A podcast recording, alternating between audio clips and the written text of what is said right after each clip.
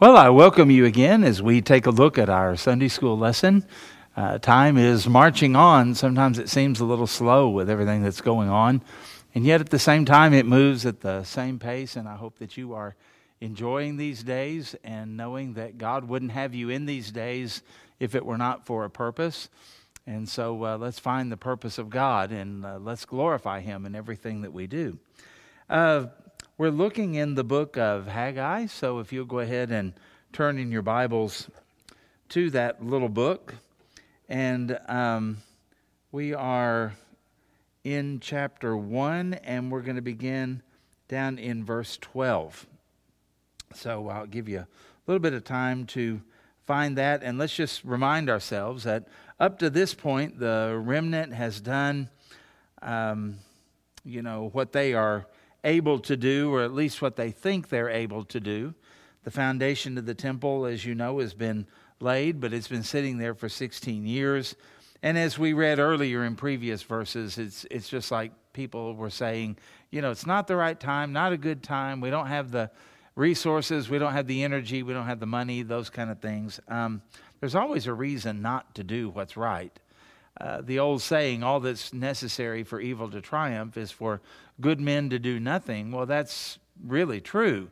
And why is it that good people do nothing sometimes? Well, because there's always something else to do. There's always a better time, a better situation. And uh, that's what had been happening here, except now it's gone on for 16 years. There's a mountain of rubble there at the temple that seems insurmountable. And sometimes, if you don't um, to use a cliche, strike while the iron is hot. If you don't do that, sometimes you lose momentum and you lose enthusiasm, you lose energy, and you uh, don't get things done. You kind of know how that is. There are those times when you're really motivated. When they laid the foundation of the temple, they were really motivated. But, you know, when they didn't keep it going, when they didn't continue doing it, when they took a break to go do something else, it made it harder to get back onto the work of the Lord at the temple. And one day leads to another, one thing leads to another. There's always going to be a better situation. And so what happens? 16 years. Now, um, I find it, to me, it's a, a blessing to read what God's word is to these people. Let's uh, look in verse 12. Then Zerubbabel, the son of Shealtiel, and Joshua, the son of Jehozadak, the high priest, with all the remnant of the people, obeyed the voice of the Lord their God and the words of Haggai the prophet, as the Lord their God had sent him. That's kind of refreshing, isn't it? And the people feared the presence of the Lord. That's a missing element in so many people's lives. Verse 13 Then Haggai, the Lord's messenger, spoke the Lord's message to the people, saying, Now here's the word from God. Direct quote I am with you, says the Lord. Isn't that nice?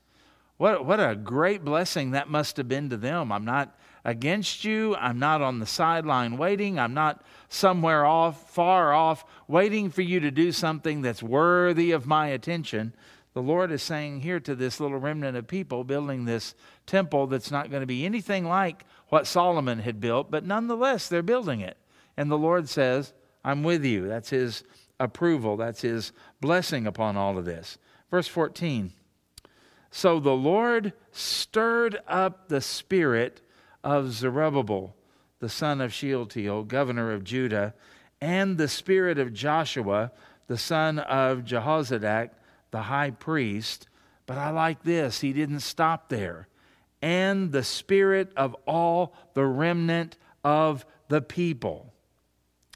And they came and they worked on the house of the Lord of hosts, their God, on the 24th day of the sixth month in the second year of King Darius. Well, that's a inspiring, to me, an inspiring passage of Scripture. Because sometimes you get tired, sometimes you're not motivated, sometimes it seems like you're pulling all the weight yourself.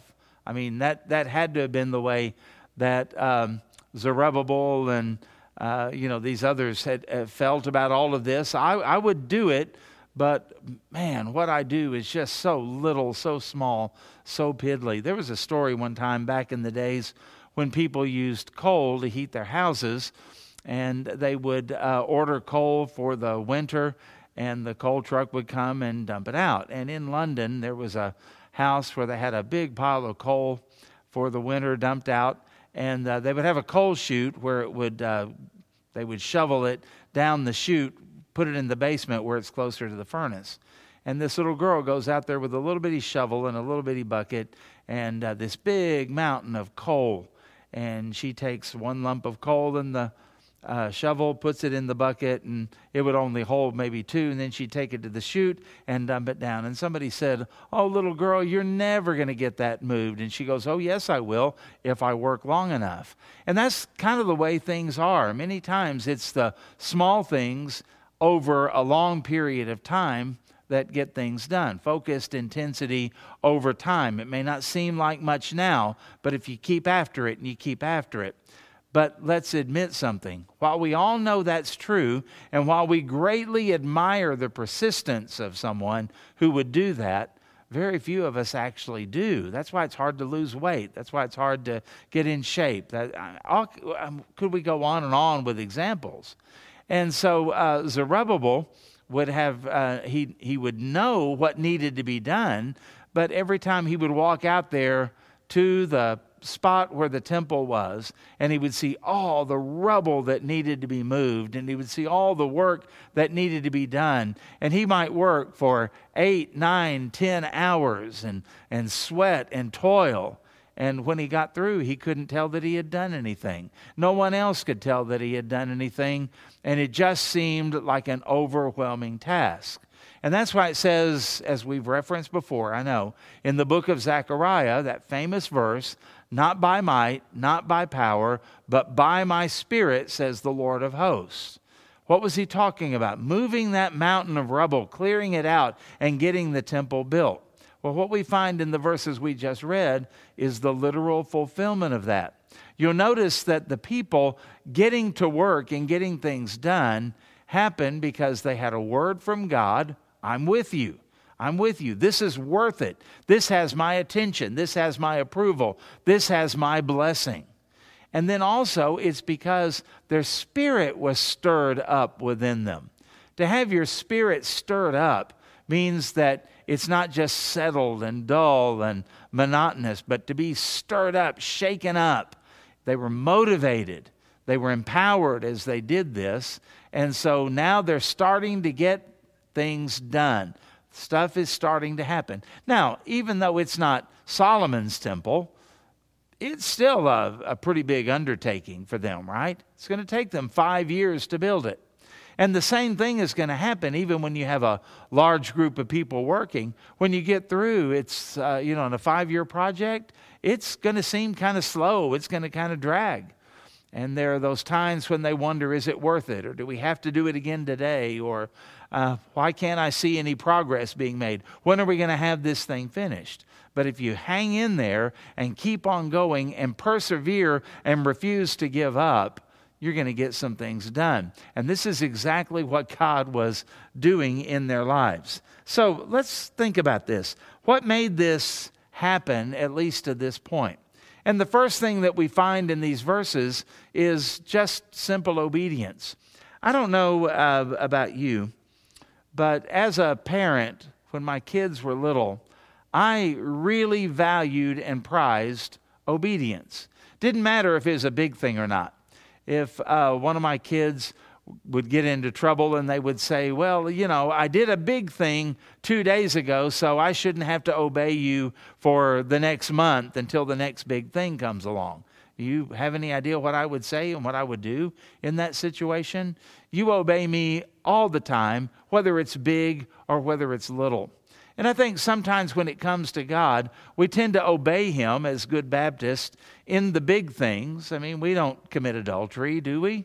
I didn't get drunk last Saturday night, and you know, I hadn't, you know, uh, beat up my wife in a long time, and we do those big things. And yet, so many times, it's not only the big things God wants us to do, it's the small things. It's the little things, it's the mundane things. I think about what the Apostle Paul said when he said, Whether you eat or whether you drink, do all to the glory of God. Did you notice that? Eating and drinking, the most mundane things of life. That's what every human on the planet does. Now, there are a lot of people around the world that may not do what I do, and there are a lot of things they do that I don't do, but eating and drinking, we have that all in common. And God is saying to us, whether it's a big thing that you're doing or whether it's just everyday eating and drinking, the mundane things of life, do it all to the glory of God. And keep doing it that way. Don't do it sporadically. Don't do it only when you feel like it. Just do it. It's called obedience. The Bible says, whenever um, King Saul was going to defeat the Amalekites, or when he did defeat the Amalekites, God had told him to wipe out everything the livestock, the people, the kings, everything. Well, Saul kind of thought he had a better idea, and after all, he had won the battle, so God should be happy with that, right? And so when Samuel shows up, he goes, Did you obey the Lord? Saul, you know, good king, he says, oh, Of course I did. And Samuel says, Why is it that I am hearing the sound of sheep? And then Saul has to come up with something really quick. Well, we saved the best to sacrifice to the Lord. And uh, Saul, excuse me, um, Samuel makes the famous statement to obey is better than sacrifice, right? We ought to get that into our minds. God wants us to obey, period. And if He can trust us with the little things, the day to day things, the mundane things, the little things, over time He'll trust us with the big things. So think about that word obedience. This is kind of where it begins and it says that they did, they obeyed according to the voice of the Lord their God and all the words of Haggai the prophet. Uh, that's where, where they are and what they're doing. So they heard and they understood. Those two things kind of have to go together. It doesn't really do any good to um, hear if you don't understand. That's part of why God has called me to do what I do, right? That's why you teach. That's why you explain things. This is what we do. And they act upon the Lord's command as they know it and as they understand it. They don't wait until it meets their approval. They don't wait until it seems like it's worthy of their attention. They just do what God says. It's James 1:22 when he says that we are not to be just hearers of the word, right? Hearers, we are to be doers of the word. Just obey it. God will bless that. Secondly, the word respect comes to mind. It says that the people feared the presence of the Lord. You know, uh, we have gotten way too casual about our relationship with God, His Word, church, um, holy living, all of that kind of stuff. We think about the Holy Spirit He's kind of like a buddy. He's like a force. He's just, you know, something that makes us feel good every once in a while and does some neat things occasionally. Um, it's so much more than that. You see, uh, whenever we hear the Word of God, and even if there is a sense to where we're obeying it, sometimes we obey half heartedly, don't we? Sometimes we obey and we're doing it, but we don't really want to do it. We don't find any joy in doing it. There's no real power in doing it. It's just, you know, what we do. And uh, we, we do that. And uh, the message that we give to other people is serving the Lord is just a, oh, it's a drudgery. I mean, the whole book of Malachi kind of addresses that, doesn't it?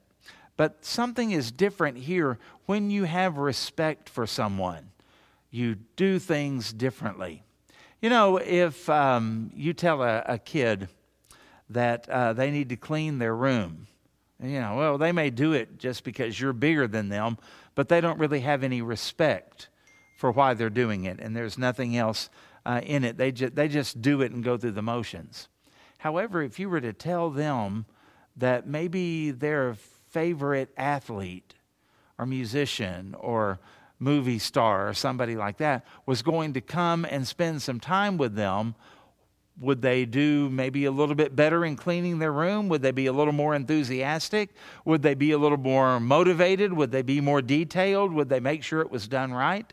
Uh, you know the answer to that. Of course they would. And what would be the difference? It was respect. When you have someone that you respect, you tend to be a little bit more motivated by that. Now, that respect may be, I'm going to lose my job. I don't want them to be disappointed. Or it may be, and I think this is the sense as we find it here, that the honor, the respect that they had for the Lord, the love they had for the Lord, was something that would drive them on. You know, the Bible tells us that we are to serve the Lord, and then it adds two words with gladness. And so many times we can say we serve the Lord, but I heard a story one time about a man a long, long time ago went to uh, Knott's Berry Farm in California, and he said he saw the most amazing thing. He saw there was a uh, uh, there were ducks, and they were all in a line, and they were crossing the street, and he noticed that they were kind of walking and looking funny. They were on roller skates. And someone said, Roller skates, can they do that? And he said, Yeah, but you could tell their heart wasn't in it. Well, so many times, people around us, our neighbors, our friends, hey, even our own children, they may see that we are serving the Lord, we're obeying the Lord, but they can tell that our heart's not really in it. Takes up too much time, too much money. Get it over with. Let's, you know, do that kind of stuff. It's it's not really worth our time and effort unless we get to the point to where the Lord means so much to us and we have so much respect for him that we want to do what he says and we want to do it right and we want to do it with joy. The Bible tells us in the book of Romans that the kingdom of God is not eating or drinking, but it's righteousness, peace, and joy in the Holy Spirit. Well, the fruit of the spirit, Galatians 5:22 tells us that it's love and then joy comes out of that. And so, what we do, whenever we sing, it ought never be that Brother Dale has to try to pump us up to get us to sing about the God who created the universe and gave his Son for our soul. We should never have to be uh, spurred and prodded to say amen to something that is good and right, or to sing, or to give, or any of those kind of things, right? There's a respect factor in here, and these people had great respect for the presence of the Lord. And here we are with the Holy Spirit indwelling us, and we tend to take that so for granted and get so casual about it. This gives value to the commands and to the desires and to the Word of God. And so many times we think about what we want, what we need, what we desire to have. Have you ever turned that around to the Lord? Sunday morning's going to come in a few days. Have you ever prayed about church and said, Oh Lord, what do you want to hear out of the music? What do you want to hear out of the preaching? What do you want to gain out of our hearts and out of our actions? How do you want to change us so that when we leave, we know that you are pleased? That ought to be the cry of our hearts every single day.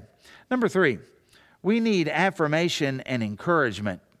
The Bible says that Haggai spoke and he gave the message of the Lord and the message was not do better, work harder, you haven't done enough, you're lazy. Wasn't anything like that. Those things may have been true. I don't know. Um, there's usually some degree of truth in those kind of things. Uh, people say give 110%. I, you know, most of the time we have a hard time finding 60, 70, or 80%, don't we? We can always do a little bit more, a little bit better. But notice how the Lord's words were so affirming and so encouraging. I am with you. Now, first of all, it ought to strike you that he said, I am, because that's what the Lord said to Moses when he was at the burning bush, and the Jews would have recognized that.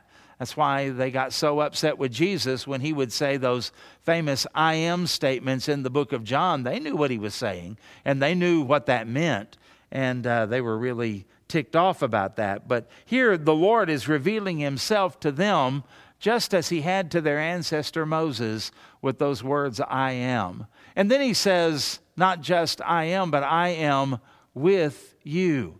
And here these people are, this little remnant of people that had come back from Babylon, this people in this nation that's not very powerful, not very prosperous. It's not uh, anything that you would write home about, right? And yet, what does the Lord say? Well, I'm here. And they might have been working and they were thinking about, oh, I wish we had a Solomon to oversee and to plan and all of his architects and all of his skilled craftsmen. And it's as if the Lord said, You may not have Solomon, you may not have his craftsmen, you may not have great and mighty numbers, you may not be any longer a big, powerful nation like you were under David or under Solomon. But here's the deal, folks I'm with you. I'm with you. Is that enough? And I would just ask you, because you know the scripture says that he'll never leave us or forsake us. You know enough theology to know that when you were saved, the Holy Spirit came to dwell within you and that he will not ever leave you. You know the Bible says that in the book of Hebrews, I will never leave you nor forsake you. And I've just got a question is that enough? A lot of people nowadays are kind of psychologically boosting themselves. And they're saying, I just found out that for whatever I do, raising my children, in my job, whatever, I am enough. Doesn't that sound good? Except there's something that is so much better than that. The Lord is enough, His presence is enough. And He is with us through thick and thin, through our ups and our downs, through our good and our bad. He is with us, never to leave us. And so, as these people are working, I don't know what they're thinking. I'm just speculating. I think I'm putting myself in their shoes, and it would be easy for me to say, What's the point of all of this? And when we get done, it's not even going to be all that big a deal. And uh, we don't have that many people, and, and where's the talent, and where's the personnel? And even when we dedicate the temple, it's going to be nothing like what Solomon did, except the Lord whispers to us, I am with you. And when you really grasp that, that's really all that matters, isn't it? Where two or three are gathered, it says, I'm in the midst of them. And I know you need to get the context of that verse, but uh, I just want to emphasize that. It doesn't take a whole lot, and it doesn't have to be a big thing. It can be something like a church discipline situation, which is the context. But I'm with you. That's the key. That's the point. Whenever we gather for worship, we may not be the biggest place in town, and we may not have the most talent in town or the most money in town. But here's the question Is God with us? Because if God is with us, then it's enough. Nothing else really matters. We may look at the culture in which we live and we say, How can we, as ordinary citizens, change the culture in America? Well, if that's the Lord's will, then guess what? He's with us. And we can do it because He's with us. When you have an insurmountable problem in your family and you go, How do I change my kid's heart? Hear the voice of the Lord as He whispers, I am with you. Whatever it may be, and however long it may take, however daunting it may be, and how far it may be beyond us, it's never bigger than God. I am with you. And so the Lord gives them those words of affirmation that He is with us. God is not just sitting back and watching passively, but He is investing in our success as we do His will. He's faithful to do all that He has commanded. And this all knowing, all powerful, ever present God, the one who created the stars and the galaxies, He's not out there, He's here. And He is with us forever. You know, even when the Bible talks about the rapture, it says the Lord will descend from heaven with a shout and with the trumpet, you remember? And it says the dead will rise first, and then we who are alive and remain will be caught up together to be with the Lord. And thus shall we always be with the Lord. That's a beautiful thing. And sometimes we long for that. Oh, I can't wait to be with the Lord. Let me just say something. You are. Where is the Lord? He's with you. And everywhere you go and in anything you do, the Lord is with you. So don't long for just someday. That's going to be a wonderful event. But understand, He's with you now. You've got a task, you've got a reason for living now. Don't let anything stop you or slow you down. And number four, notice that uh, we have the word empowerment down there. The Lord stirred up the Spirit. Now, I can understand him stirring up the spirit of Zerubbabel. That makes sense. He's the governor, after all. You want the governor to be working. You want the governor to do things. You want the governor to be positive. You want the governor to be uplifting. You want the governor to have a vision. You want the governor to lead. Eh, I get that. And then he stirred up the spirit of Joshua, the son of Jehozadak, the high priest. Well, that's good. Church ought to be exciting. Pastor shouldn't be down. He ought to be positive and ready to go and filled with faith. I mean, we can all say amen to that, right? But notice the next thing he did and the spirit of all the remnant of the people. You know, God is not just a God for governors, He's not just a God for the pastors and the ministers and the staff members and the deacons and the elders and, you know, the churchy, religious kind of people. He's our God for all of us, the ordinary people the people that nobody else notices. God knows our name. He has written your name. If you say, I'm just Mr. Nobody, well, guess what? Mr. Nobody is written in the Lamb's book of life from before the foundation of the world. He knows your name. He's called you. He's chosen you. He's gifted you. He's placed you within the body. And you think about all that He wants you to do, it may seem small now, but little is much when it's placed in the master's hand.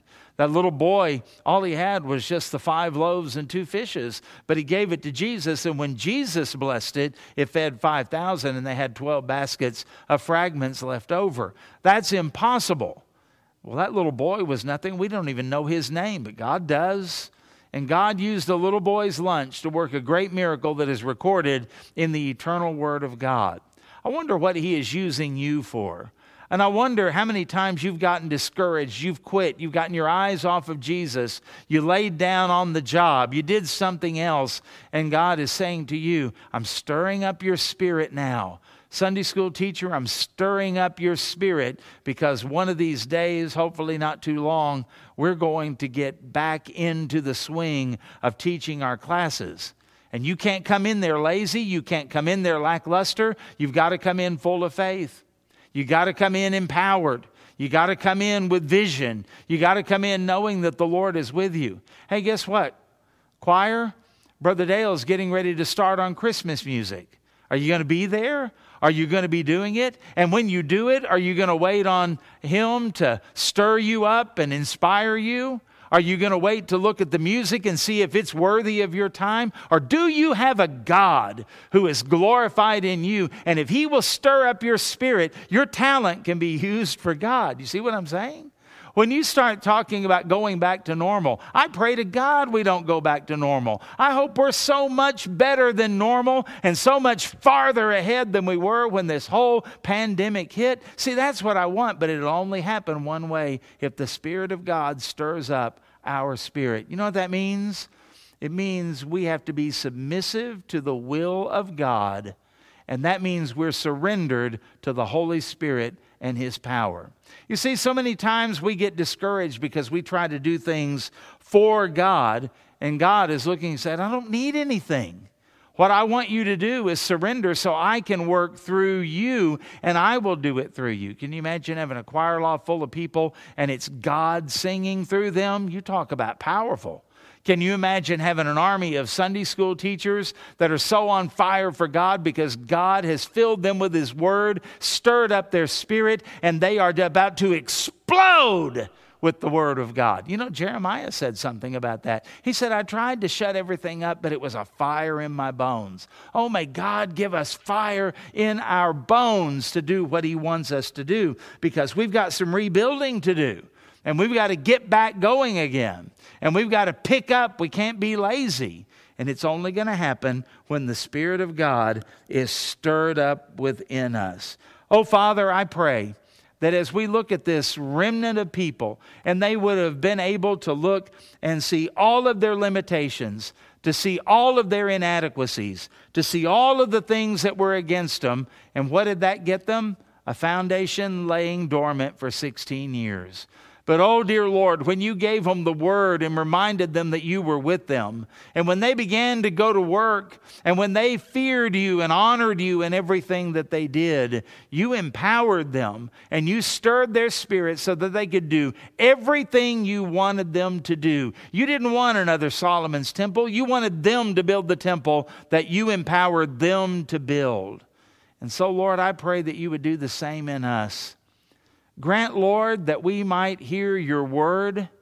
Grant, Lord, that we might honor you and honor your word.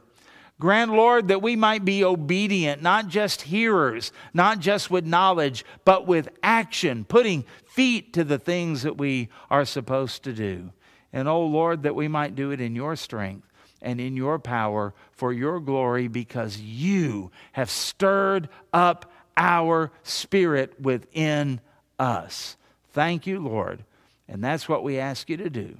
For it's in Jesus' name we pray and for your glory alone. Amen and amen. Thank you so much.